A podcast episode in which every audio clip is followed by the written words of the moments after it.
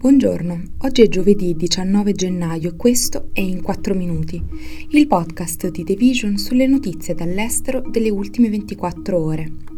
Questo episodio è presentato da Telepass, tech company all'avanguardia nella rivoluzione della mobilità in ambito urbano ed extraurbano, in un'ottica sempre più innovativa e sostenibile. Grazie a un'unica app che tiene insieme un esclusivo metodo di pagamento e una pluralità di servizi legati alla smart mobility, come le strisce blu, il carburante o la ricarica dell'auto elettrica, l'uso di monopattini, bici e scooter in sharing, l'acquisto di biglietti per treni e pullman, il noleggio di auto, il pagamento del bollo o a favore della pubblica amministrazione, Telepass trasforma ogni spostamento in un'esperienza senza confini.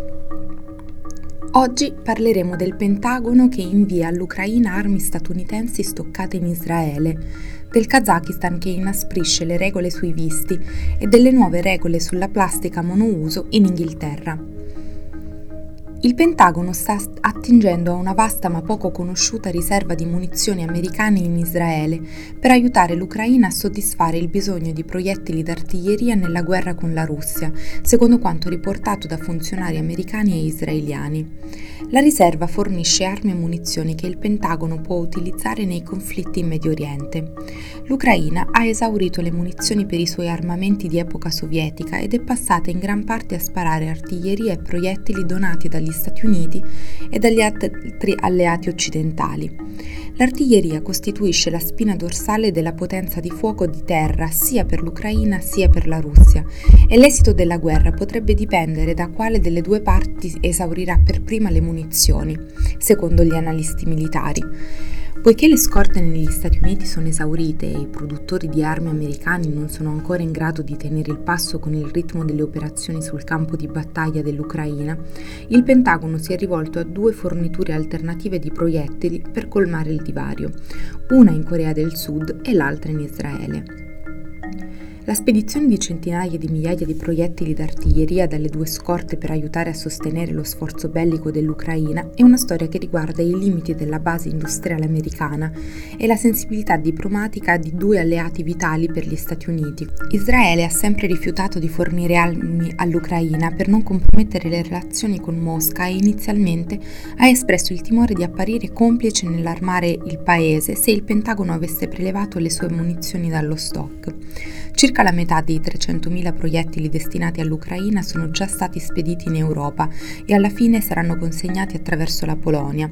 Mentre alti funzionari della difesa militare di decine di nazioni, compresi gli stati della Nato, si preparano a incontrarsi venerdì alla base aerea di Ramstein in Germania per discutere l'invio all'Ucraina di altri carri armati e altre armi, i funzionari statunitensi hanno provato a mettere insieme abbastanza proiettili per mantenere Kiev sufficientemente rifornita quest'anno, anche durante la prevista offensiva di primavera.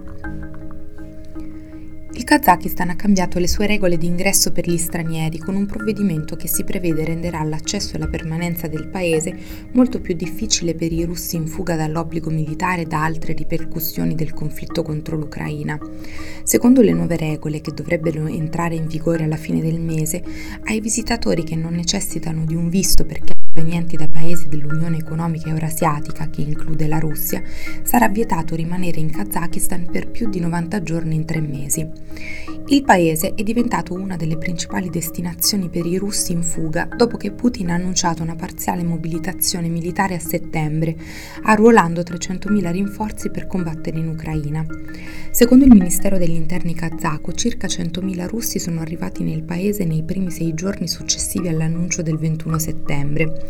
Molti russi hanno poi lasciato il Kazakistan per altre destinazioni, ma le nuove regole sembrano destinate a costringere coloro che sono rimasti a ottenere il permesso di soggiorno per poter continuare a stare nel paese.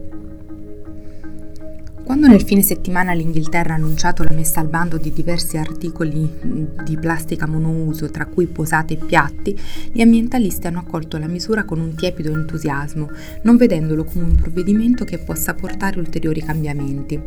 Per loro il nuovo intervento non affronta in modo ambizioso la proliferazione della plastica monouso, che finisce nelle discariche e negli oceani e impiega decenni per decomporsi.